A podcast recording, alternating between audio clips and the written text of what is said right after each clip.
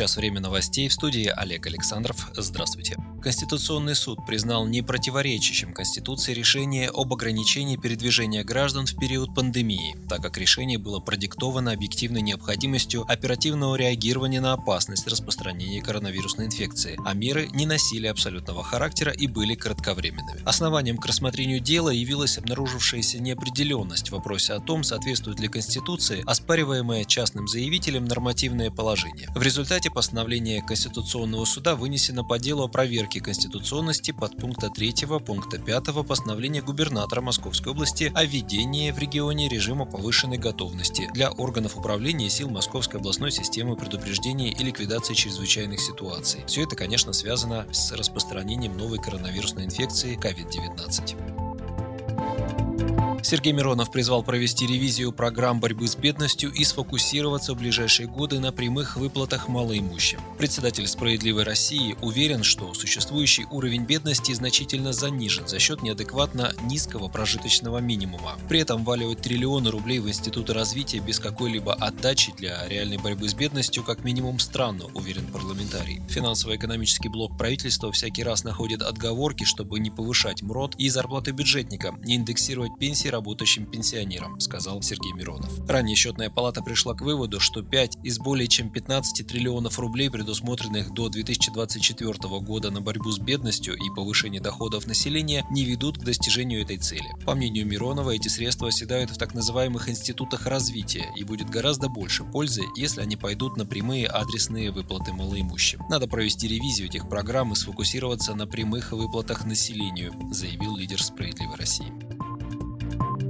В России существенно выросла смертность населения. Новые пугающие цифры статистики на брифинге в правительстве в понедельник озвучила вице-премьер Татьяна Голикова. Так, за 11 месяцев 2020 года смертность в стране увеличилась на 13,8% по отношению к соответствующему периоду прошлого года. При этом более 80% прироста связаны с коронавирусом, уточнила Голикова, сославшись при этом на Росстат. Чиновник отметила, что правительство руководствовалось тем, что на систему здравоохранения легла максимальная нагрузка риска на фоне пандемии коронавируса. В этой связи власти увеличат финансирование медицинской сферы. Только на оплату оказанной медицинской помощи в 2021 году будет направлено регионам 2 триллиона 300 миллиардов рублей, не считая тех средств, которые будут направлены на национальные проекты, на строительство и реконструкцию региональных медицинских организаций, сказала вице-премьер. На модернизацию инфекционной службы в бюджете следующего года предусмотрено 17 миллиардов рублей. Она затронет модернизацию лабораторий, строительство и реконструкцию реконструкцию новых больниц, а также, цитирую, отдельные мероприятия, которые требуют улучшения качества оказания медицинской помощи. Конец цитаты. Это сообщила Татьяна Голикова.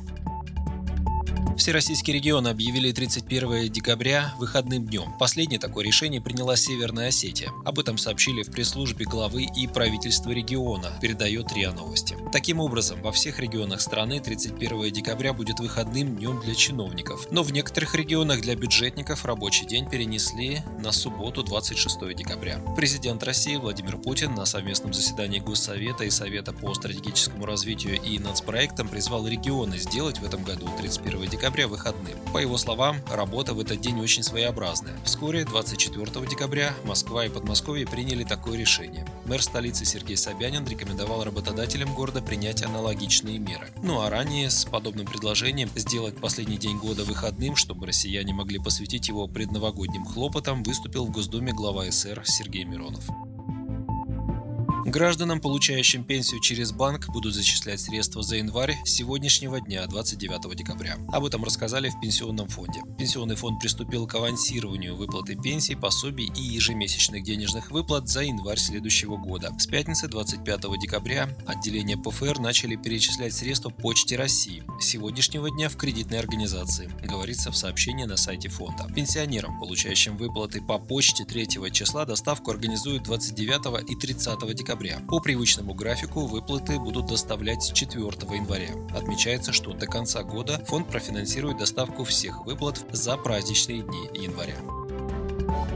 И последняя новость. Дети из многодетных, неполных и малоимущих семей Тверской области получили 4000 подарков к Новому году. Бесплатные подарки организовали депутат фракции СР в Госдуме, председатель Совета регионального отделения партии в Тверской области Алексей Чепа и благотворительный фонд «Мама» в рамках проекта «От сердца к сердцу». Справедливоросы приняли решение вручить подарки адресно детям медиков, которые вот уже почти год пропадают на работе и урывками общаются со своими детками, и всем многодетным семьям. Причем пандемия внесла коррективы, и волонтерам пришлось буквально развозить новогодние сладкие наборы по адресам, включая отдаленные сельские районы. В последние дни перед Новым годом активисты СР доставят подарки малышам в коррекционные детские сады Твери. Это будет заключительный этап масштабной предпраздничной акции. Вы слушали новости на Справедливом радио. Оставайтесь с нами, будьте в курсе событий.